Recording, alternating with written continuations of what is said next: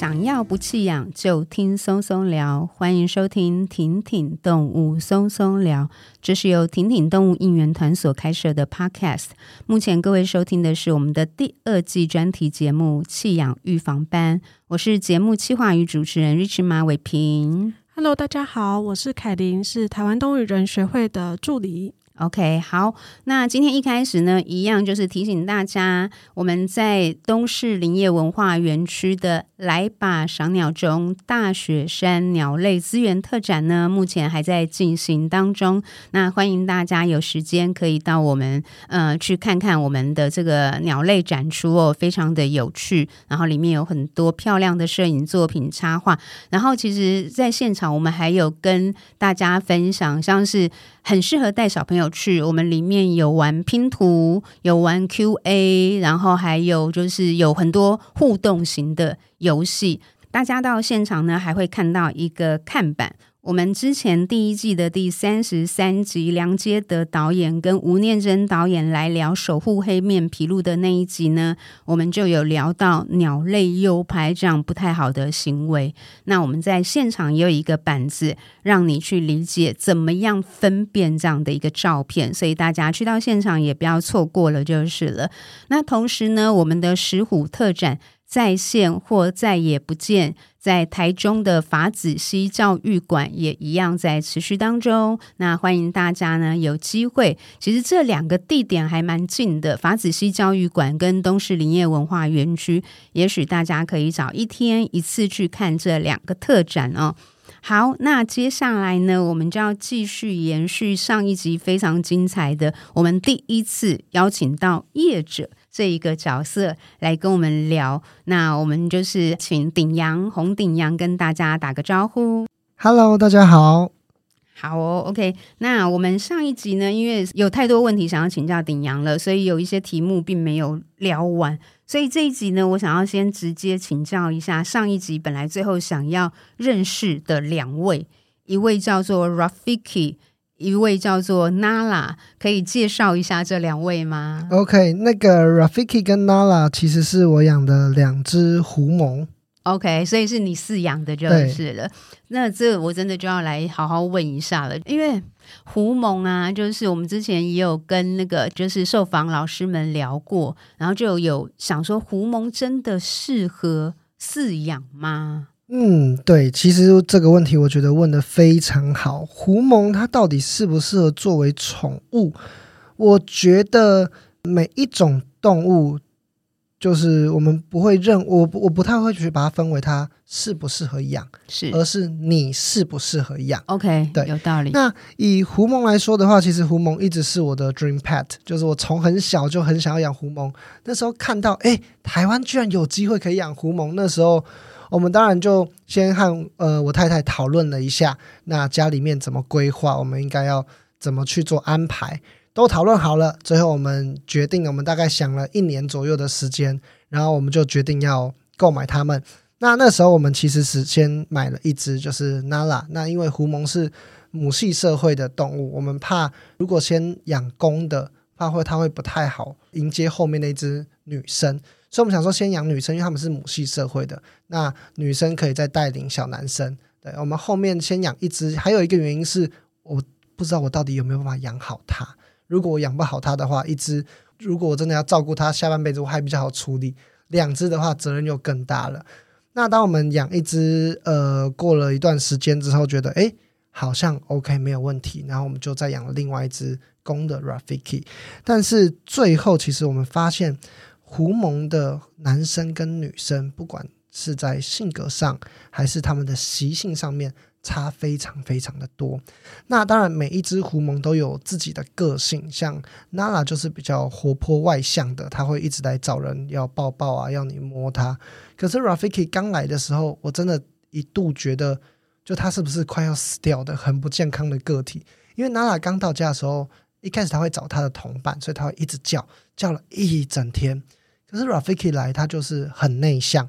他就是不完全很安静，都没有声音。然后我们就要每隔一个小时去看一下他还有没有在呼吸啊。然后食量又好像还好，没有那么爱吃。然后甚至于我们把他带出来散步的时候，他会自己再走回他晚上睡觉的笼子里面。对，就是一只很内向的狐獴。当然，它长大之后可能跟我们熟悉之后有比较好，但是你可以明显的感觉到这两只动物的差异。那我们回到狐獴适不适合当宠物，这个其实可以讲到，嗯，因为 Nala 跟 Rafiki 其实他们有繁殖过一代的 baby。那那个时候我们在帮他的小 baby 找主人的时候，我们就办了一个叫做狐獴见面会的活动。那那个活动其实主要就是要分享。我们在饲养狐獴的这段期间，我们所遇到的所有的可能开心的事，或者是会让我们觉得有点生气的事，甚至是我们被咬的状况，对，我们把所有的伤口照，还有家里面的家具、墙壁被挖了一个洞的照片，然后再来公的狐獴，他们会习惯占地盘，会留下嗅迹，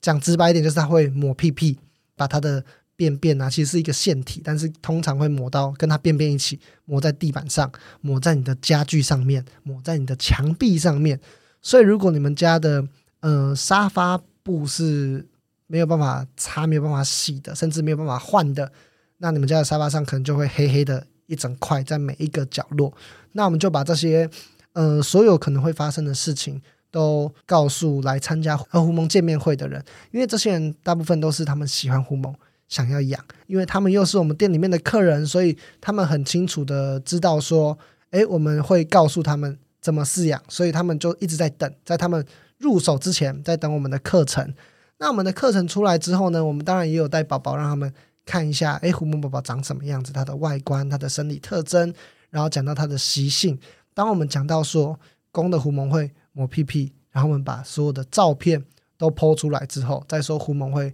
去抓家具、抓墙壁、抓地板，也把我们家里面的惨状剖出来之后，大概百分之八十的人都决定不养，打退堂鼓，对，直接打退堂鼓。然后再来，因为公的狐獴呢，跟母的狐獴，它们各有优缺点。公的狐獴，我自己的我自己的经验是觉得它比较狼狼赫，比较适合当宠物，因为它对其他人比较没有那么大的攻击性。但是母的狐獴，当然我不知道是不是因为他们是母系社会的关系，但是至少我现在知道有几个朋友，包括我们家的小时候母狐獴都可以跟大家都好，但是到某一个阶段之后，开始突然会攻击陌生人，那甚至于说，呃，像我太太她有时候要出差要出国个几天，可能超过五天回来之后，她连她都想要，我们就会有一个仪式，就是可能我要先帮她洗澡，因为我把她身上的味道。把那个娜娜身上的味道先洗掉，对，以免说他会觉得哦，他不是我们同一个族群的。先把他味道洗掉，然后之后再给他吃饱，就是给他吃很多他喜欢吃的虫虫。然后之后我太太就开始抱着他，就是全身穿的厚厚的衣服，因为以免他咬他，就紧紧的抱着他，然后一直摸，一直摸，一直摸，大概摸个三十分钟之后，他就会慢慢的哎，好像习惯这个人了。可是就是每一次我们就必须要重复像这样子的一个仪式。那我朋友的也是，他们家的公狐獴到现在都还是狼狼赫，但是母狐獴也是突然到了一个阶段之后，开始会去咬来家里面的陌生人。对对，那狐獴他们在咬人的时候会有一个动作叫做 lock，它会咬住定住你的手，就或者是定住它咬住的地方，然后它的犬齿其实很长，所以咬到的话基本上是一定见血。然后如果你一个人又咬到手，你会很难把它打开，因为它会它的习惯就是会锁住猎物。那这时候就需要有其他人的协助。那有的人被咬到一次就会害怕了。那害怕之后，这只狐獴怎么办？对呀、啊，是不是你就不敢抓它了？嗯、对，除非因为我们是真的把他们当自己的小孩，所以那个时候我太太被咬了第一次之后，我们就先马上去急诊。可是回家之后，他就觉得，对，这不是他的错，因为其实我们都会知道说，这其实不是动物的错，可能是。大家双方的认知上有问题，可能就真的只是我们太久没离开，我们身上的味道变了，对，或者是说我可能有沾到其他动物的味道，或者是他纯粹就是生气你为什么离开这么久，对，只是他表达的方式不一样。那我觉得这个是其实很多饲主他们他们没有办法接受，但是我们必须让他们知道的事实。所以狐獴到底适不适合当宠物？我觉得主要就是你能不能接受它这些习惯。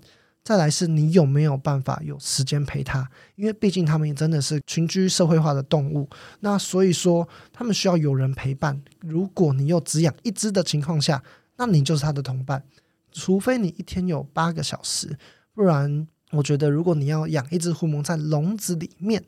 我自己觉得是对他们不太好的，不太符合动物福利的。那像我们家里面，我们是只有晚上的时候会让他们回笼子睡觉，原因是因为我们让他们觉得那个笼子是很安心的地方，因为在我们带他们出去玩，我们就用同一个笼子。然后，或者是我们可能带他去兽医院，我们都用同一个笼子，让他对于那个笼子太里面，他就不会太紧张。这其实是我们在做笼内的训练。但是白天只要我们起床的时候，不管我们在不在家，我们就像猫咪一样，他们就在我们家里面乱跑。那他们有很多个，当然猫砂盆可以给他们上厕所，给给他们挖，然后他们还有很多的玩具，甚至我们在喂食的时候，我们是会用用很多洞洞的板子，把他们的食物撒在里面，他们就要用手去。把它捞出来，所以就是要尽量的延长他们进食的时间，而不是放一个碗，让他们马上可能三十秒就吃完今天的食物了。对，这样不然他们会很无聊。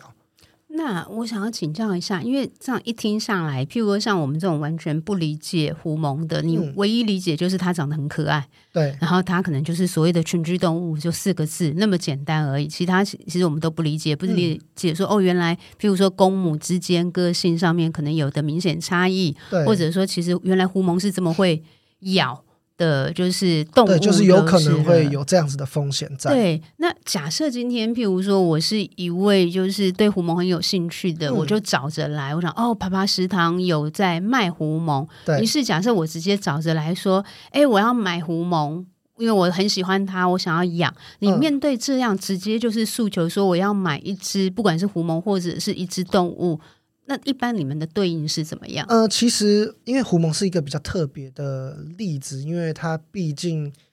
我们讲比较高阶的动物，它的智慧啊，它的呃习性都跟爬虫类不太一样。因为爬虫类是独居，但是狐獴是它是需要社交的动物。所以以狐獴来讲的话，我们有很多的客人看到我们卖狐獴，就直接走进来说他想要买狐獴。那我们就会跟他说，不好意思，我们只有上过课程的人才可以买。对，这个是我们对于，因为毕竟那是也是我们自己繁殖的，像我们的孙子一样，我们是想要帮他找到好的家庭的，所以我们没有要跟你们讨论价格，在所有讨论价格之前，我要先让你了解他到底适不适合你养，对，你到底有没有这个时间，跟你愿不愿意接受他的这些坏习惯。那再来，您讲到说，如果是以其他的动物来讲。我们店里面其实有几种客人，我们是坚决不卖的。就是他一进来，如果跟我说他是这样子的需求，那我们的同仁会是直接婉拒他。首先，第一个我们会蛮常遇到的，就是他们要买蛇、买蝎子、买蜘蛛，是要入神明的。不知道你有没有听过这种习俗？就是他们在做神明的雕像之后，他们的神明的雕像后面会有一个洞。他们会把蛇或蝎子或蜘蛛，就是塞在里面，然后就关起来。哦，就这样子，就是他们就是说这叫入神明。当然，它中间有很多信仰的呃问题，但是呃，我我不去批评任何的信仰，只是因为这个东西就有关到动物它的生命，它关进去它就是死。对对，因为它也没有要喂，它就只是把它活活的，就是关在里面，就到 forever 就这样子。那所以这种是，如果它直接表明是。要问我们说，哎，你们有没有卖入神明的鞋子还是蜘蛛？哦、我们是一律都是没有的。然后再来就是说，呃，你什么都不知道的，应该说你什么都不知道，但是你又什么都不想听的啊。哦、对这种的话，我们也会请他思考一下，就是你要不要回去先做个功课？因为像他今天进来就说，哎，我要买蛇。那我说，那你有想要找哪一种蛇吗？不知道。那你有养过蛇吗？没有。那我这边跟你介绍一下好了。他说没关系，你就看哪一只蛇比较便宜的，对，你就跟我说我要买给来送人的。这种的话，我们也会请他回去再想一下，因为尤其是如果要送人的话，你也要考虑到对方要不要，对呀、啊，对，然后对方会不会养，他有没有办法照顾，所以我觉得这个也是我们会稍微去拒绝他的。然后还有因为价钱来的，哎，应该说他是来跟你杀价的。例如说今天举个例子，一只蛇我卖一千块，那他跟你说。我在别的地方看到五百，不然你五百给我，或者是你四百给我，我就跟你买。那这时候我们就会跟他说，我们请他去那个地方买。嗯、对，如果这只如果这只蛇我店里卖一千块，我卖你五百块的话，我相信你也不敢买，一定是这只蛇有什么问题。对呀、啊，对，所以我是我们这种客人也会婉拒。通常是这些客人啊，还有一种就是他来这边买过第一次，然后结果。养的很烂，或者是说可能养死掉了，但是他的态度并不是检讨，对，他并不是来问你说，哎，怎么会死掉？他可能是用一种很戏谑的方式说，嗯、啊，那只就死了，再买一只好了。嗯、对，这种的人，我们也会请他想一下，你要不要考虑比较好养的，或者是说有没有更适合你的？例如说，可能你是因为没时间照顾的关系，还是你是因为家里面空间不太够，可能你灯打下去，它整个都太热了。那你可能需不需要养一些不需要灯的？对，就这引导去，因为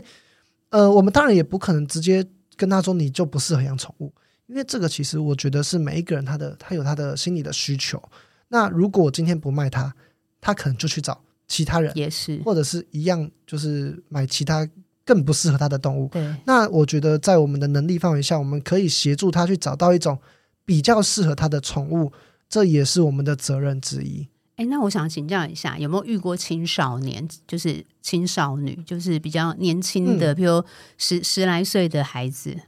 呃，其实有非常多，因为像我们附近就是学校，那呃，当然很有趣，因为这就会看到以前的自己，就他们可能会想要买一只宠物，然后养在学校抽屉里面。对，但是呃，通常这样子的学生呢，我们都会建议他。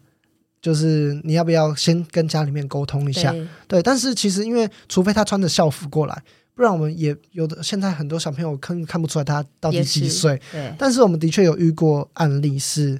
嗯、呃，小朋友来买了之后，他可能是高中生，但是我们看不出来他到底几岁，所以我们也不好意思每一个都问他说：“哎，请问你成年了吗？”对，这样也不太好意思。所以他可能来买了几次之后，哎，好像都正常消费，正常的，好像有都认真在照顾。可是有一天，突然他的家长就带着他来，然后就说他不知道他小孩买的这些东西，就要全部就是退退你，对，然后叫你说，哎，你怎么可以这样子？你以后看到他就不准卖他东西什么之类的。啊、那我自己个人其实会有两种不同的情绪啦。第一个当然是。嗯，看到以前如果自己遇到这种事，就会觉得好可惜。就是我觉得这个小孩他其实不错，他很认真的在照顾，甚至他有在去查资料啊、做功课等等的。那可能就是因为某一些因素导致他现在不能养了，我会觉得很可惜。那再来当然就是你会觉得，哎，你当初怎么没有告诉我这件事情？但是现在我们就是当然除了一些有危险性的动物，例如像蜘蛛、像呃蝎子，一些有毒的。动物之外，我们会明确的去确认客人有没有满十八岁。OK，对，但是其他的，因为我觉得，如果我们每一种动物都要去询问客人的年龄，甚至我们要还甚至要家长同意书的话，我觉得对他们或对我们来说都是一种很大的不方便。对，那所以我们都通常如果看到有穿校服的，我们只会提醒他们说：“哎，你们有跟家长讨论过了吗？”对，如果有的话，OK，那。我们可以教你怎么饲养，那你有问题随时回来。那一样，如果后面后续遇到不能养的问题，就是随时联络我们，我们这边都可以做处理。了解。如果说啦，只是如果，嗯，就是之前因为我们在前面有提到，就是因为假设你们要直接每一个问，其实对你们来讲也有时候也是有点不好意思。如果真的有法规规定，就是就比较，因为像香烟也是，你不可能要求人民都不抽烟不喝酒。可是你可以用法规规定说，因为这个东西它需要一个成年的自己的责任是承担，所以我规定十八岁以后你才能够去，譬如说购买烟酒这样。那假设宠物购买也设置啊，你们会赞成吗？如果你问我，以业者来讲，我是觉得我可以接受，但是我觉得在执行上面会有很大的问题，因为宠物它分成太多种了，嗯，你要。规定到哪一个层级？对，例如说，我今天买狗猫，大家都知道我们要写合约，嗯、对，可能要你有身份证的影本啊，我要去打晶片啊。可是爬虫类的话，第一个它的种类也很多，你要怎么去标示动物是哪一只，跟这个主人可能有关系。嗯、那甚至于说，那如果今天他呃，我们定在十八岁好了，他的父母是同意的，可是他如果父母跟他没有住在一起。他得不到他的签名，或是得不他拿不到那个许可，那怎么办？嗯、对，这对他来说，我觉得也是一个很麻烦的地方。再来，就算他拿到家长的签名，我们要怎么分辨真伪？也是对，这也是一个呃麻烦的地方。然后，如果爬虫类要这样子规定，那昆虫要不要？那国小生养的蚕宝宝、独角仙 要不要？有道理。对，这就是我觉得在执行上面会稍微有点，又会就会有一个问题。对，但是我觉得如果大家可以想出一个，因为其实我知道，像林思明教授跟他们的一些团队有在研究很多的动物标记的方式，包括爬虫类。那这些标记方式，如果是真的可以可行，而且成本可以大幅的 cost down 的话。我觉得，如果在爬虫类上面，大家拟一个像犬猫一样的合约，对，也不是不行。那其实就像呃，我们上一集有提到我们德国的法规。那我其实这次我分享的经验是，我在德国参展的时候，诶，发现了一个很有趣的事情。因为我以前每年都会去德国去拜访他们的爬虫展，因为那个是全世界最大的爬虫展，那全欧洲人都会过去。那再来。我以前在疫情前，我每年都去，然后因为疫情的关系，所以我已经停了两年没去了。那我今年去的时候，发现一个非常酷的事情。我以前在做在那边做集货的时候，我去找那边的 breeder，然后我跟他们买动物，然后我会全部交给呃我信任的出口商，请他帮我出口回台湾，就跟着我的飞机一起回来这样子。那以前去就是我买完，我可能在台湾这边申请完文件就可以了，现在不是。呃，他们在欧洲国家在做交易的时候，也要再申请文件。他需要留我的姓名，需要留我的可能地址、联络电话，然后他们要做一个转交，告诉他们政府我这只动物转交给了谁，可能是要出口，或者是他可能要填我出口商的资料，告诉他们政府说这只动物转交给这个出口商了。所以这只动物的追溯的责任就回就到可能到我的出口商那边，之后政府要来追这只动物，就会去找他。对，所以现在欧洲在做这件事情，而且以前呢，大家知道我们呃台湾这两年办了很多的爬虫展，对，跟昆虫展，那其实就是很像国外的商展一样，每一个 breeder 都把自己的武器拿出来给大家欣赏，然后有可能大家想要买的就可以购买。我常去的德国的那个展也是这样，只不过它的规模又放大了更多倍。那在以前也是，大家都把动物展在台上，甚至于说，诶，我今天想看你这只动物，他会从盒子里面把它拿出来，直接在现场给你确认说，诶，四肢都没有问题，没有生病，没有感染，好，你就可以带走了。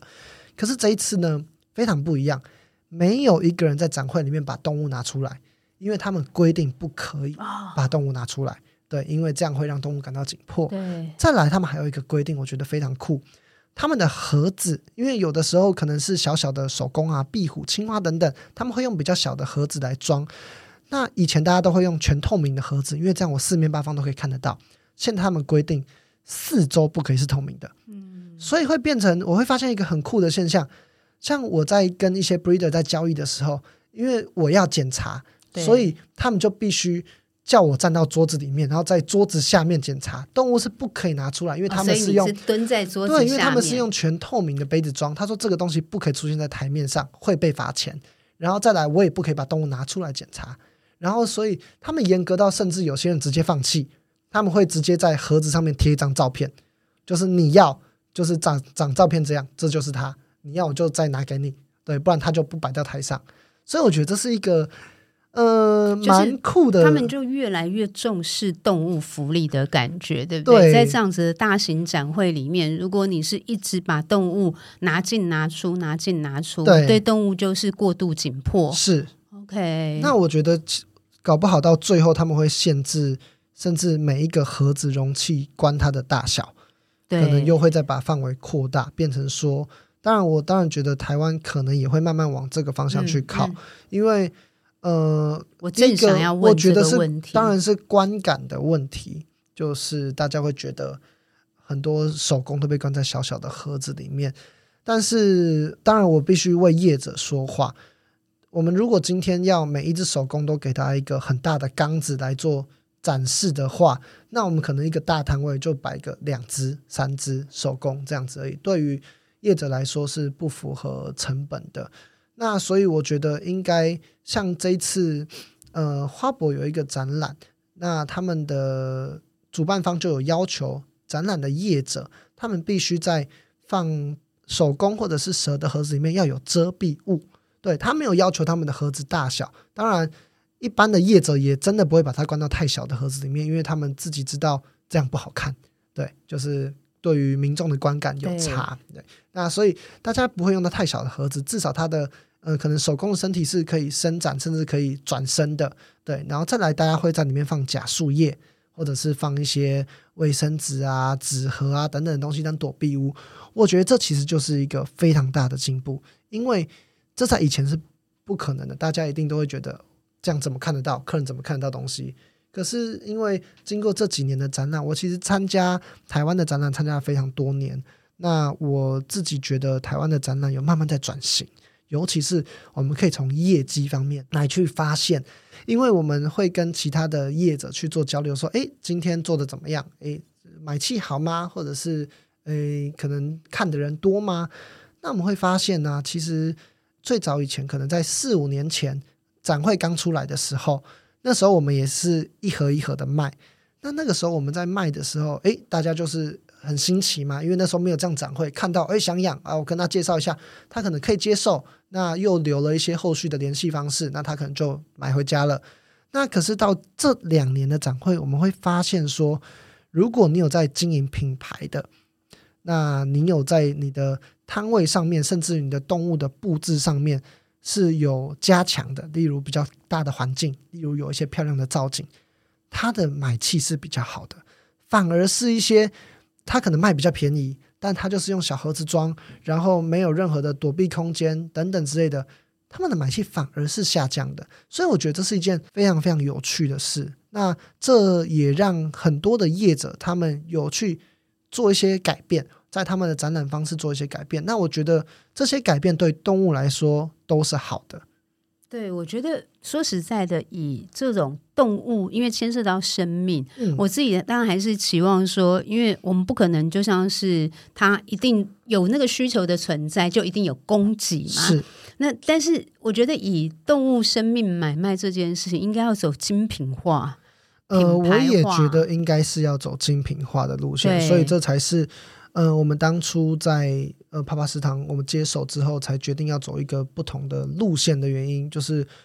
我们也想要试试看。当然，这个就是在赌博，嗯，对，因为其实我们刚接手的前两年，我们是一直不断的在赔钱的，是对，因为我们花了太多比别人高很多很多的成本，对，但是我们价钱也不能拉太高，因为没有人买单，是对，所以我们也一直在。去取得这个平衡，但是当现在有越来越多人愿意支持我们这样子的理念之后，那我们就可以更放胆的再去往下执行下一个动作。对，例如说，我们可以再从像我们刚刚有提到之前有提到的动物训练的方式，我们可以再一步一步的丰富化动物训练来做着手。我觉得这都是一种进步。对，因为我觉得。就真的是整体应该说，呃，饲养不管是谁养动物啦，就是养动物这件事情本身，在台湾，我觉得是大家要一起学习动物福利的进步。是，那通常我们可能相对来讲，我觉得老实说，我觉得走在最前面的，有可能反而是展演动物。一方面，他们被社会高度的，就以现在来讲啦，越来越关注嘛，也会有动团去监督，但是。动团也没有能力，或者大家也忘记了，每个饲主本身也是一个羊的主人嘛。其实，那照理来讲，都要达到动物福利才对。对，其实我很喜欢，就是呃，北洞有一位叫做彭彭仁龙，嗯，彭老师，对，彭老师。他其实他讲的话有时候算很直接，很直接，对，很锋利，可是我又觉得很有道理。彭老师是我学长哎、欸，哦，真的吗？嗯、呃，英国 Leeds University，我觉得他真的是每一句话都刺到我的心里。像他虽然在呃动物园工作，但是他一直也是觉得说动物园有很多地方都要改进。是是是，对。那再来说，他其实有讲了一句话，我觉得非常有道理。他说。我们人一直把动物，我们在利用动物，不管我们是在呃食用的经济动物，是。还是我们养在家里面当伴侣的宠物，或者是养在动物园的展演动物，不管我们用哪一种形式，我们就承认我们就是在用这种动物。对，对，所以你不要觉得说你养宠物你比较高尚，爱也是一种利用啊。他们对他们养在动物园里，可能诶就比较低下一点点，比较对剥削动物，其实并没有，大家都是在利用动物。那所以，既然我们都在利用动物，那我们就应该，不管是每哪一个职位，我们都应该要想办法为动物的福利去争取最最好的一个照护。所以我觉得这句话讲得非常有道理，就是不管是业者还是饲主，和甚至像动物园或经济动物，其实我觉得他们更应该要大家大家都要一起去往前面走。确实是，那天我之前那个适得其所的展场啊，有一位高一的女生。然后，因为她一直很关心那个流浪动物议题，所以来看展看很久。那其实，假设你之前只关注犬猫来看我的展览，本身其实就会蛮 shock 的，就是因为会跟你分享一些比较全观的观念。然后那时候，后来到最后，他就就是他就停留真的很久，然后也问了所有展场里面他看到砍板的问题。最后，他又提了一个问我说：“那我对犬猫繁殖？”的看法，然后那时候我的回应，我以前也不会这样回应，我这几年也真的学会了。我就说以前也真的没有想过，我就直接举例说，以台湾现在有出了一些问题，我们先讲犬猫就好了。一位爱心，一位有爱心的人，然后他如果养五十只，他收留了五十只流浪狗，但是他养得非常的糟糕，因为他是用爱嘛，所以他就是可能会过量。他 over 了，就是他有动物囤积症，所以我只有能力养五只，可是我最后舍不得，我照顾了五十只，我照顾的很差。可是我们目前我们会给这个爱心人士掌声嘛？因为觉得你很伟大。对。然后如果一个业者他养了五只，但是是拿来贩售的，跟种犬，可是他养的无比的好，非常的好，因为他可能就是非常在乎这个犬种的健康，他的他甚至于他的基因。但是我们会骂这个业者说，你是坏人，你做动物买卖，你没良心。我说，如果我们把人的角色拿开来，我们怎么会都忘记了？我们要看，我们真正该看到的是动物的状态。对，那我们也不用因为这样子来骂爱心人士。但是我们要解决的问题，不是只是拍手叫好，因为当我们越拍手叫好，他可能本来只囤五十只，因为大家拼命拍手，他开始囤一百了。对，所以就表示五十只可怜的动物变一百只。是，那我们其实回过头来，应该是去理解说，如果现在的这个状况，我们应该是要提升的是动物福利。是，所以我们应该要去告诉这个爱心人士说，你不要再养这么多，嗯、或者是我们其实也要有法规去规定。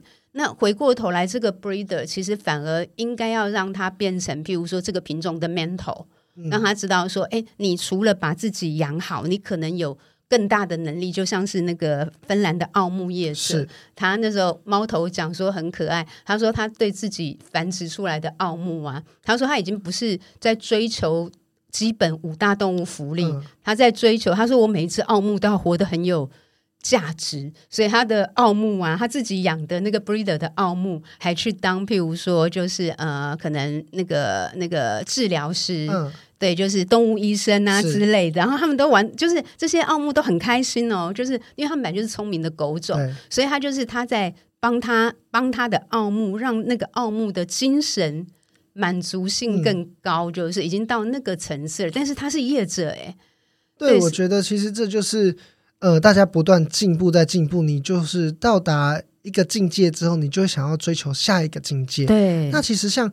呃，我通常像我以前我说过，我都会觉得，诶，奇怪，台湾的宠物店怎么好像跟国外就是不太一样？但是现在我其实我的观念也是因为这几次的课程，我有一些转变，我不会去怪那些宠物店的错，我也不会怪以前的饲主不会饲养。通常我听到饲主说他们养的烂，我通常也不会怪他们。因为我现在想到的只是他们不知道怎么做，对对，那所以其实我觉得像最近的很多课程，跟您所办的这些展览，或像这个节目，对我来说很重要的原因，为什么我会很积极的想要来参与这些活动，就是因为我觉得这样会让他们知道怎么做。对，他们其实不是不想做，像很多的业者、很多的玩家、繁殖者，他们不是不想要变好，而是他们不知道怎么变好。当如果今天我们有一条路，或者是有一条管理办法，是让大家可以去遵循的话，那我觉得大家是非常乐意去遵守的。对，而且我其实刚才因为我有用到精品级，就是从动物买卖精品级，嗯、但是因为我自己其实我前一个工作就是在算是比较精品艺术业，就是就是我很希望台湾，甚至于我们，因为我虽然我们比较慢，譬如跟德国比起来，我们比较慢。但是慢也有慢的好处，我们其实可以从前就是从这些呃 benchmark 的对象，嗯，去学习跟吸收。我刚才讲精品机，我也希望台湾的精品机不是追求所谓的 luxury brand 的那种精品机。嗯、譬如说，我们知道在我在比佛利山庄，其实有很多精品品牌卖宠物用品，呃、对，就是宠物店的精品化，不是追求物质品牌的精品化，我们追求的是动物福利。的精致化就是了。如果台湾我们的宠物产业发展，我们我刚才讲说追求精品的意思是，我们可以开始像上一集你有提到一个我很喜欢你的说法，动物福利是无止境的追求的，对，就是我们可以不断的在能力范围，我们已经做到现在做到这个程度，我们可不可以做到更好？嗯，然后每一个人都希望互相帮忙，我觉得是在一个譬如说。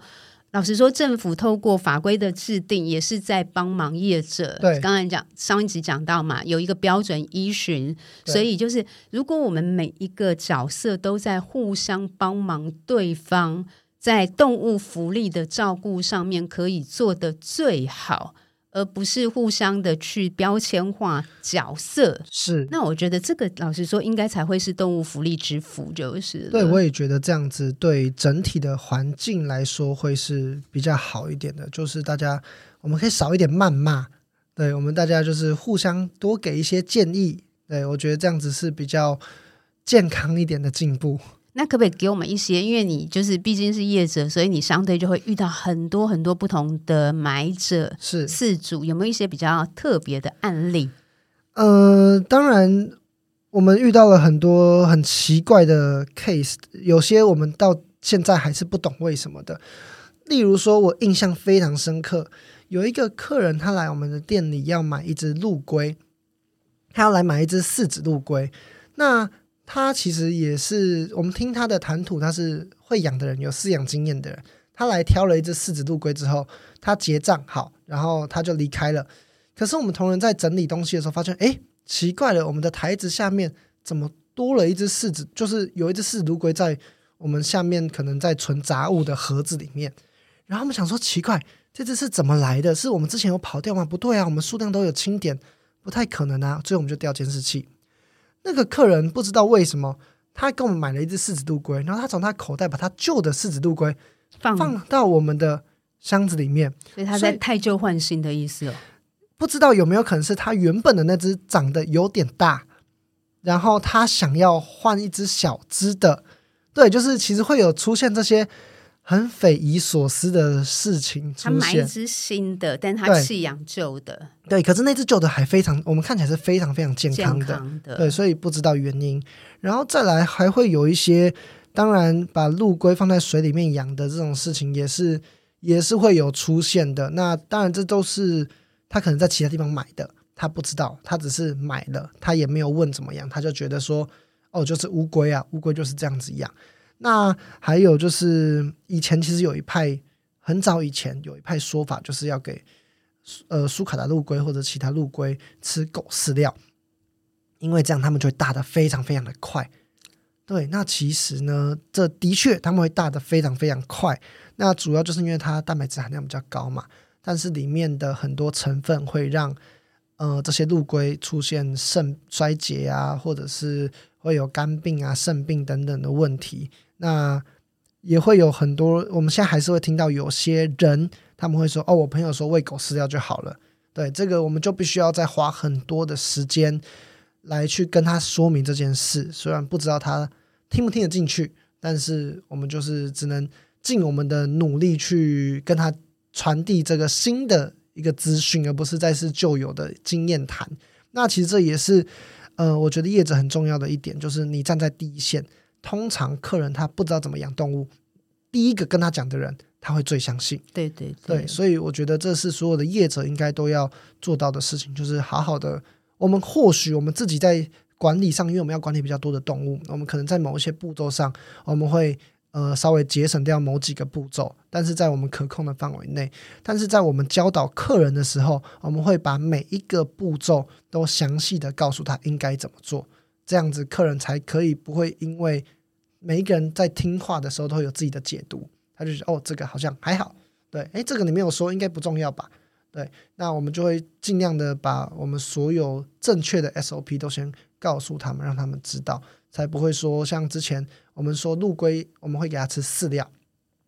那我们有有客人就会买饲料回去说陆龟都不吃，那为什么会这样？因为他买的是小龟，那他那个饲料是比较硬的饲料。那正常来说，我们要先泡水，对，泡软，因为可能一开始他们在传达的时候，呃，可能是说，诶，把饲料混在呃新鲜的蔬菜里面，然后给陆龟吃，他就直接混在里面，他并没有把它泡软，所以变成陆龟都咬不动。对，那他就觉得他陆龟为什么都不吃饲料，然后最后问他们嗯、呃、的做法之后才知道说，哦，原来是因为他少了一个动作。所以从那一次开始，我们就会开始呃比较严格的告诉客人每一个步骤的细节，跟他有没有比较需要注意的地方，这样子才不会说大家鸡同鸭讲，我在讲 A 呀、啊，你在做 B，对，会产生这样子的误会。那我有想到，因为你刚刚提到包含龟跟苏卡达象龟这些，嗯、那因为他们的寿命很长嘛，或者球蟒寿命也很长，就直接请教一个问题，就是、嗯、那他们寿命这么长的情况之下。要怎么样去确保中养不弃养？这感觉好像很难嘞。对，其实这个问题我觉得是一个非常好的问题，到现在我也还在思考这个问题。那但是我想要呃讲，首先讲的是，我觉得如果是像我现在我自己也有养一只亚达波拉，那呃我也有想到说，诶，如果哪一天我比他先走了。那该怎么办？那其实这个，我觉得我们就必须要先做好，就是你的宠物如果真的不能饲养的话，你要怎么处理？对，对，我觉得这点是对饲主来说也是一个在饲养前需要做的功课。对，那像我们现在我们在饲养前，我们就已经先找好了有一个很大的农场，也不能算农场，就是朋友他们家在乡下有一个很大块的地，然后他自己又养了两三只养大波拉。之后，如果真的万一可能它长太大，我真的没有办法养了，或者是说它我真的比它先走哦，那这只陆龟就是我已经跟他说好了，它总有一天会到你这里来，嗯、但是是五年后、十年后，还是三十年后、五十年后，我不知道。但是总有一天，这只龟我如果真的不在了，它会到你这边，你可不可以接受？他说 OK，没有问题。那我觉得这就是我们可以。做到的最大的努力啦，我只能这样说，因为当然我们也不能保证。呃，讲一个残酷的事实好了，我们都说陆龟可以活到五十年、一百年，但是台湾到底有几只陆龟真的有活到这么久？对对，是不是其实有百分之八十、百分之九十养了四年、五年就死掉的？对，我觉得这是一个很残酷的现实，但是。当然，随着大家现在资讯越来越发达，我们可以延长动物的饲养的寿命。对，对，那这就是可能要回到你刚刚的问题：我们到底有没有想好？我们到底最后要怎么样处理这些的物种？对，因为我觉得这个其实也很重要。因为像我自己喜欢大型犬，然后我的前一只大型犬离开之前，因为他瘫痪。嗯，所以我们就是到最后两个月啊，我跟我先生二十四小时要陪着他。我们家就是铺满了瑜伽垫，是。然后因为怕他有褥疮嘛，所以我们就要帮他翻身。那因为他有三十几公斤，所以帮他翻身。以我来讲，我就要躺在，我要跟他一起躺在地上。嗯、然后我我又发展出我自己的翻身法，就是了。是但是确实是因为这样，其实我现在会不太敢。养下一只，因为我偏爱大型犬，嗯，但是大型犬的老年照顾我经验过了，我知道它的困难度，对，所以我会担心，我再养一只，那我之后照顾它，它的老年我就更老年了，我可能没有那个能力，其实会让我却步就是了。那我觉得饲养宠物的大家的观念，如果可以建立好认知，你刚才讲的那个，我觉得也很好。假设同一种动物的同我，我只是忽然想到说，如果有同好会，嗯、大家其实可以建立一个互助会。对，其实这也是我们呃目前有打算想要发展的一件事情，就是如果说真的有人没有办法饲养动物，我们可以去做一个转介，对对对让一些有能力饲养的，当然他可能哎，我我不一定要养，但是如果你。有人真的没有办法饲养，我这边是有空间可以去做接手的。那我觉得我们可以来做这样子的转介。毕竟很多人在网络上，他们并没有认识这么多人，或者是有些人他们可能比较内向，不太好意思去参加很多聚会的。他们唯一求助的管道，说实话就只有我们店家。对，所以我觉得我们呃应该要建立一个这样子的平台，让大家有办法去做互相的一个后续的处理。之前那个猫头讲说，他的奥牧的那个 breeder、嗯、就是跟他讲说，如果就是任何你遇到任何困难，你都要先找我。包含如果你真的真的不能够养，你也要找我。我基本上手上有最多可以把奥牧养得好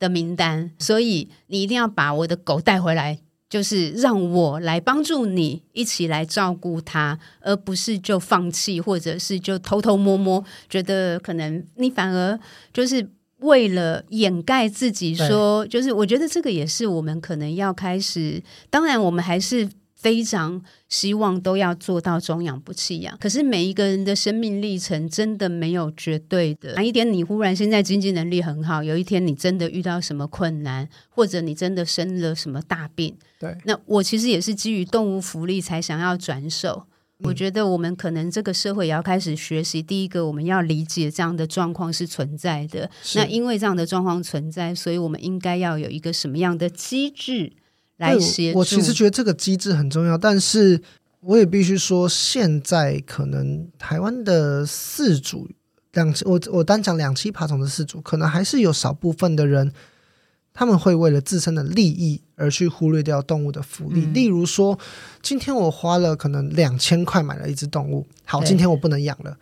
那我就是要卖两千块，不然我就是赔两千块了，怎么办？所以很多很多客人会，我们会遇到很多客人，他会说，我现在没有办法养了，你们可不可以收？我们就会跟他们说，如果你真的没有办法养，那没关系，我们可以帮你先回收了，我们再去做安排收容，或者是我们再次刀养隔离去贩售给。呃，想要饲养的饲主，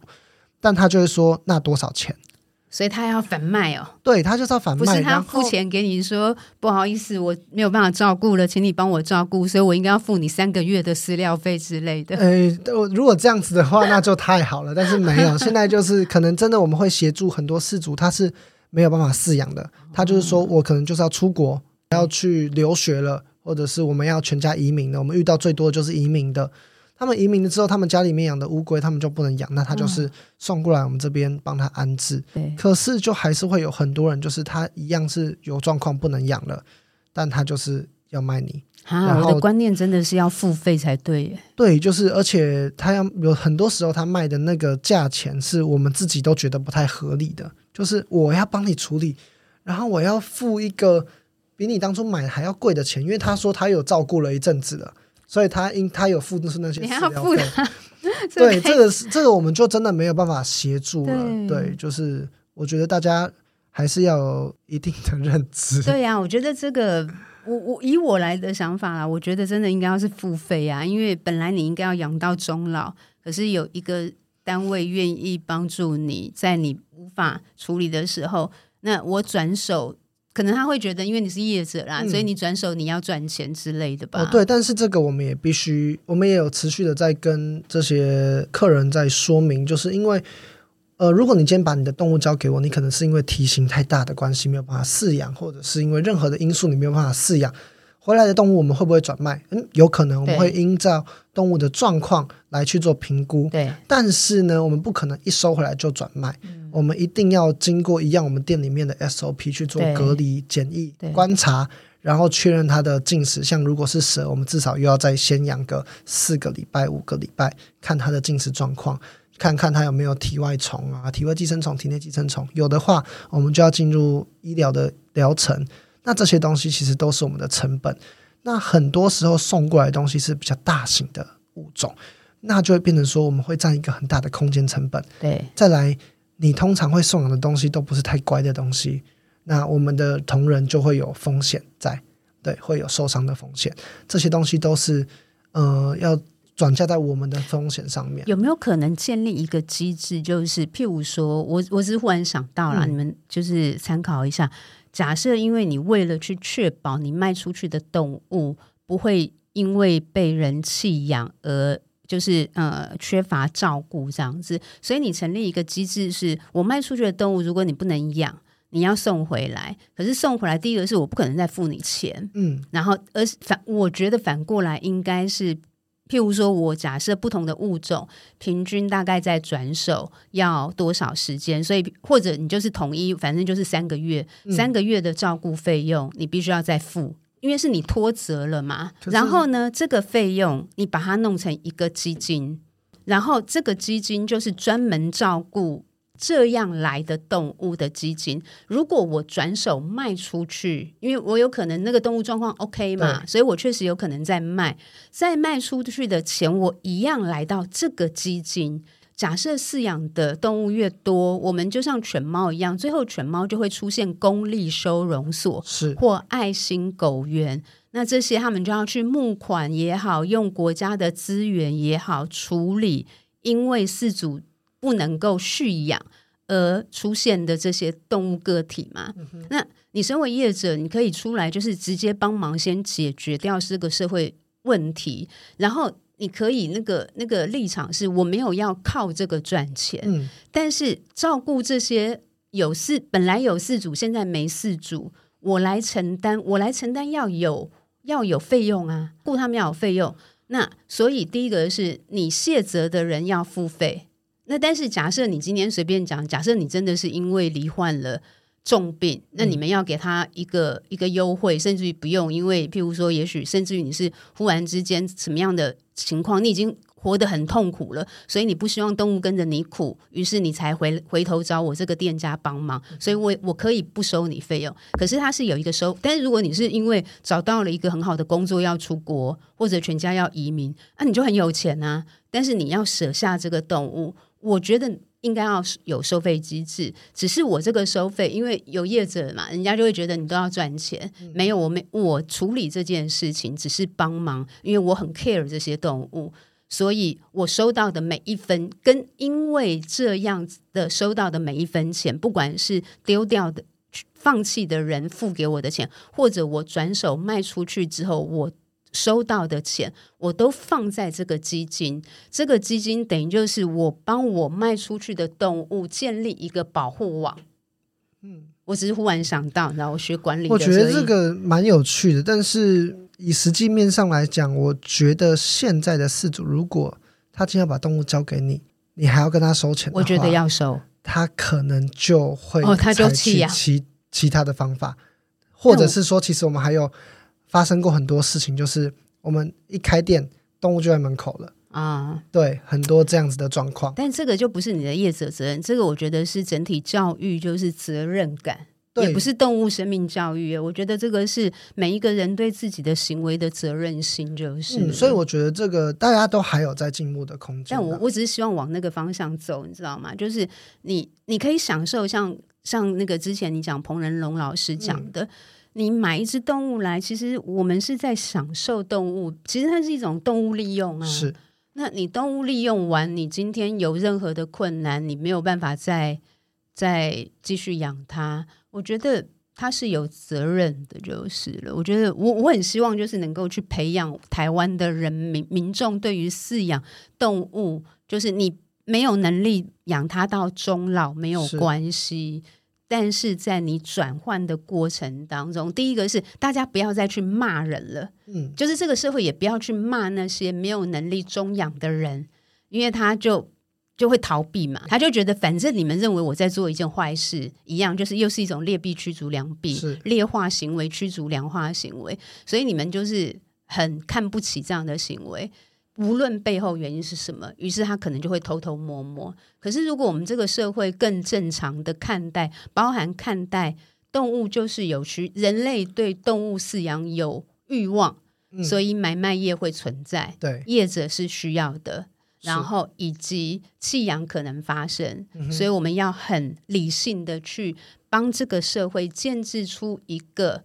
弃养。如果一旦这样子的不是因为坏心或者是道德沦丧，而是他真的就是出现了。重点还是回归，不要骂人，是我们来探讨这些被利用作为宠物的动物，如果他会遇到什么各式各样的状况，我们可以建立一个社会机制，保障这些被我们当宠物利用来爱，有对象爱，那个被爱，那也是我们选择要爱他们的嘛，对不对？一样，像彭老师讲的，也是利用啊。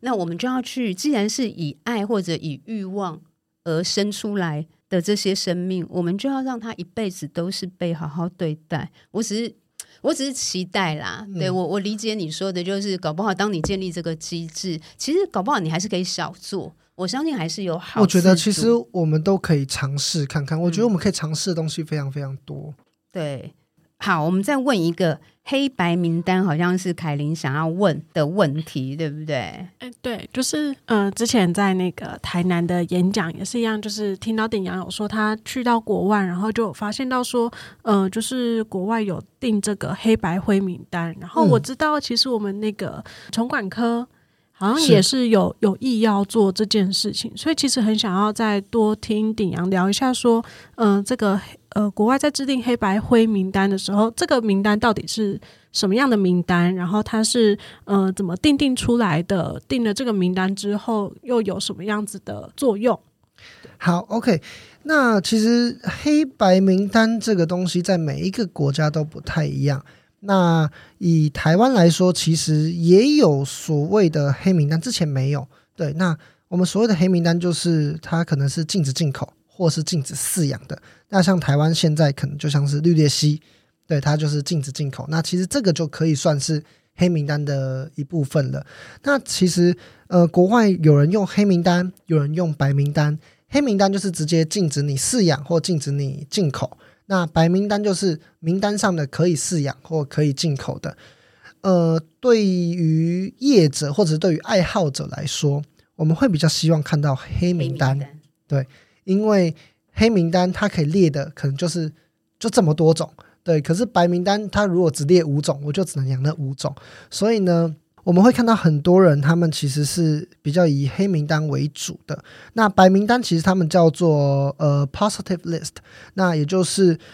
可以在这个单子上可以饲养的物种。那如果像我们以比利时来举例的话，它就是白名单再加上饲养。我刚我之前讲的它的饲养守则。然后会有定期会有人来去稽查你的饲养空间。那还有我们有提到说，像挪威，挪威可以饲养的物种非常非常少。那这个也是我好像去年的时候我去挪威一趟，然后我有一个非常 shock 的一个体验，就是我应该有说过，我们每去一个地方，我都会习惯去他们的动物园去玩。所以不管我去德国还是我们有去。呃，其他的地方我们都会去找他的动物园去参观，但是我们在挪威的时候，只找到了一间在很北很北的极地动物园之外，挪威就只有一间爬虫馆，而且是私人经营的小小间的爬虫馆，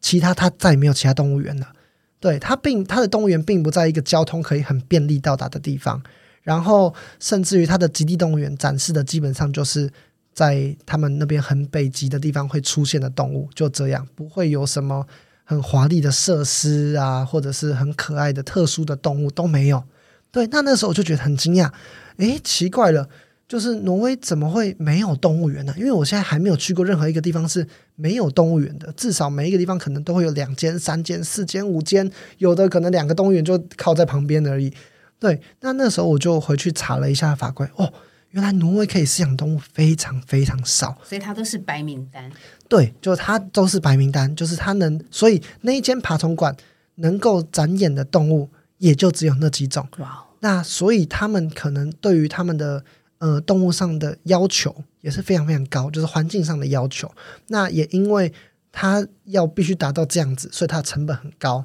它的一间爬虫馆大概就是我们一般的透天一二楼，可能就是二十坪、三十平左右的，它也是一二楼。那他一个人就是收大概台币六百块钱。对，我进去大概走十分钟到十五分钟，我可以走完的。对，但是他们就是收，六百，对，收六百。可是你再回头想一想，他动物过得好吗？诶，其实真的还不错，就是他们对于他们整个制度上的管理，其实是有效的。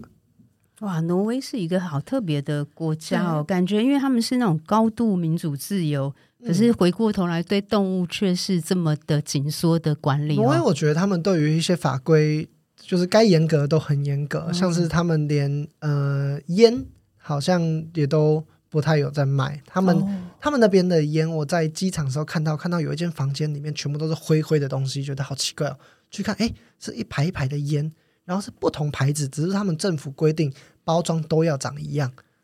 哦、对他们，而且他们在呃，像他们的便利商店，我们的烟可能会放在便利商店正后方，他们没有，他们全部要在柜子里面。哦，不能让人家不能让人家看到，也不可以让小朋友看到。哎、那他们甚至于很多地方是没有吸烟区的。对对，那就跟因为我常去德国，德国到处都是吸烟区。哦、对，我觉得就是哎，欧洲国家也有差很多的。对呀、啊，蛮蛮有趣的，就是。那你自己呢？你自己觉得目前，譬如说，从管科在定定黑白名单，你自己有什么想法或建议吗？嗯、呃，其实我觉得他们在定黑白名单的时候，首先可能会考虑到这个动物它对于台湾的环境有没有影响，可能会不会变成入侵种？对。再来可能会以动物福利的状态来考虑，说这个动物在台湾适不适合饲养？嗯，对。然后再来就是公共安全的问题，这个动物会不会有传染疾病？OK，或者是说会不会对人类造成伤害？例如说可能大型的鳄鱼啊，嗯、或者是大型的巨蜥等等，可能跑出来风险问题。对风险的问题，我觉得可能主要会按照这三个方式下去管理。那我也觉得这个东西，我们也可以参考一些国家的做法，例如说。你要有什么样的资格可以饲养什么样子的动物去做分级的制度？例如说比较简单的，像我们说的豹纹守宫，或者是一些比较小型的蛇类、青蛙等等的，它的饲养需求的确是比其他的动物来的低，空间也比较小，那照顾上也比较容易的。那它可能不太需要有太多的资格审核。但是如果今天你是想要养鳄鱼、对大型的蟒蛇，那你可能需要呃上一系列的。课程，那那个课程，我自己认为可能需要包含的，当然是对这个物种的了解，嗯、然后再来是呃防逃的处理，你的空间可能要经过审核，然后再来还有一点就是危机的处理，比如说你今天被这只动物咬到了，你应该怎么办的 SOP 是什么？对，对，或者是这只动物咬到别人了，那你的 SOP 是什么？然后再来，你有没有一些可以通报的管道？我这只动物今天真的是越狱了，不见了。我要向哪一个单位通报？然后你的这个饲养环中间，你可能在哪一个出入口可能要装监视器来看它的的逃跑的方向等等。我觉得这个是可能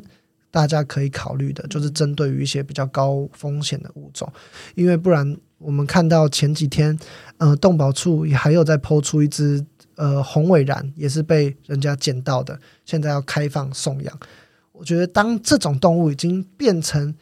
像流浪犬猫一样，开始会被开放送养，这是一件很可怕的事情，代表饲主的管理做得非常非常的差。对对，之前也有像十几只，呃，七只鹦鹉啊，就是慢慢慢的，犬猫以外的特殊宠物真的是越来越。就是感觉上普遍化就是了，是对。那呃，鼎阳，其实，在我们讨论访纲的时候，其实也有几个部分是你特别想要聊一下。我们趁最后这一点时间聊一下，你想有关于门槛的部分，对不对？OK，我觉得呃，如果像今天我们主题是呃弃养预防班嘛，我们主要是要降低弃养率。那我觉得说，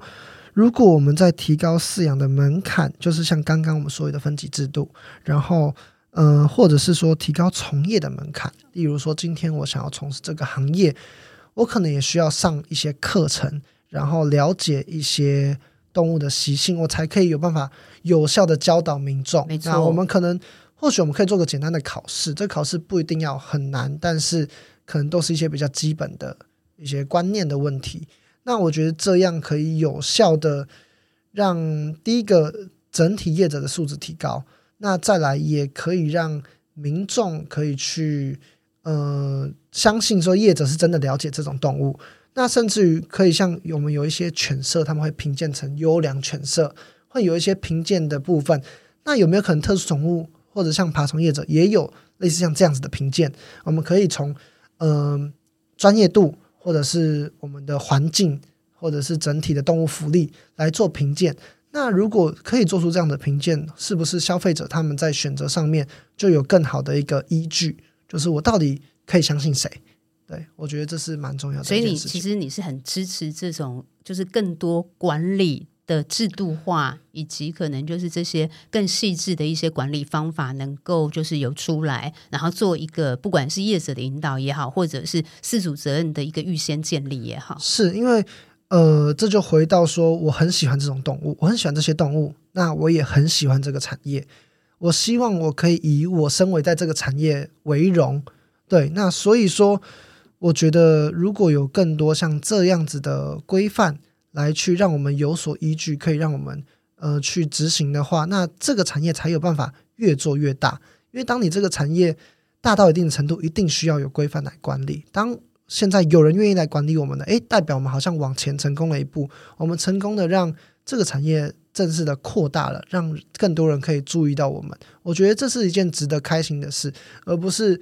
呃处处都讲的哦不想被管。对，嗯、可是你真的不被管的话，那就变成就会又会让人家说很多话。对对对，OK，好哦，那。就是我们两集就是非常的丰富，然后也很谢谢，就是鼎阳主动讯息我。必须要讲，如果不是你主动讯息我，我可能在整个系列，甚至于在挺挺动物松松聊，大概真的不会有业者的角色。但是其实今天，因为你从这个角色来跟我们聊，我觉得其实聊出更多可能。然后在动物福利上面，业者这个区块从来不应该是。不存在的，不应该消失的，反而是大家真的要一起来共同合作才对。没错，OK，好哦，那就非常感谢鼎阳今天来跟我们就是聊，然后上一集跟这一集，那希望就是真的很希望啦，就是我们的这个所有的宠物，它被我们利用，然后陪伴我们，我们也能够对他们尽最大最大的责任，把他们照顾好。没错